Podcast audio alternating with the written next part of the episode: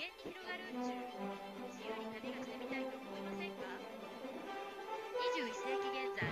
交通技術の発展や人工衛星の普及により地球には人や人類の知能命が存在しなくなったというこういった現状で私たちの文明や進化の唯一の希望として宇宙が残されているのではないかと思います今回私たちがプレゼンするのは宇宙旅行についてです。1200年頃中国にて世界で最初のロケットとして火薬を使った火箭が発明されました。それから長い月日を経て1957年世界初の人工衛星スプートニクの打ち上げが成功し1961年ソ連の宇宙飛行士ユーリ・ガガーリンがボストーク1号で世界初の有人飛行に成功。続いて1969年に皆様ご存知アポロ11号が月面着陸に成功しました。その後1988年に ISS 国際宇宙ステーションの建設が始まりました。そして今年ついに ISS が完成し宇宙開発のさらなる飛躍が期待されます。Cambió para siempre nuestra percepción de la Tierra. El primer ser humano pisó nuestro satélite 10 años después de la creación de la NASA, el 1 de octubre de 1958. La NASA se originó durante la Guerra Fría. En...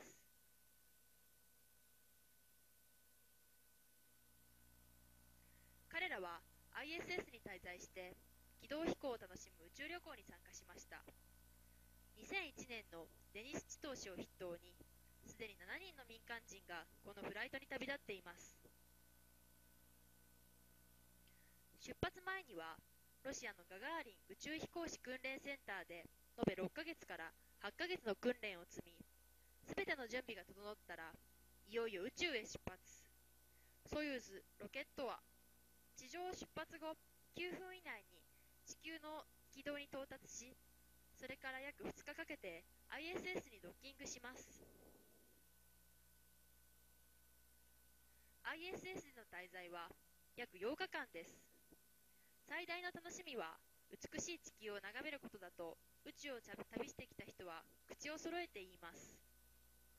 富士山やエベレストハバナ諸島など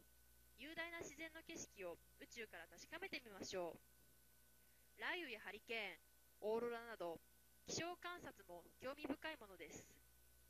ISS は約90分で地球を一周するので景色は流れるように過ぎていきます。滞在中はステーション内を見学したりそこで働く宇宙飛行士たちと情報交換をしたり睡眠や食事など地球上とは全くペースと作法の違う宇宙での日常生活は刺激たっぷりです。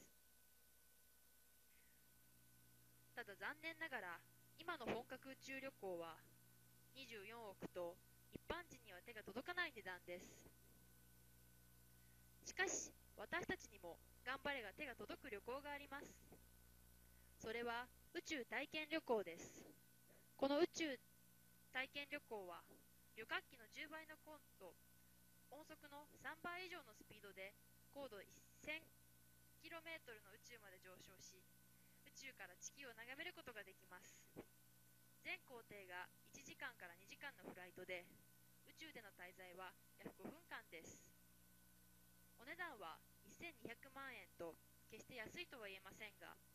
夢の実現未知の世界を体験したその後の人生という価値を考えればそんな買い物ではないかもしれません。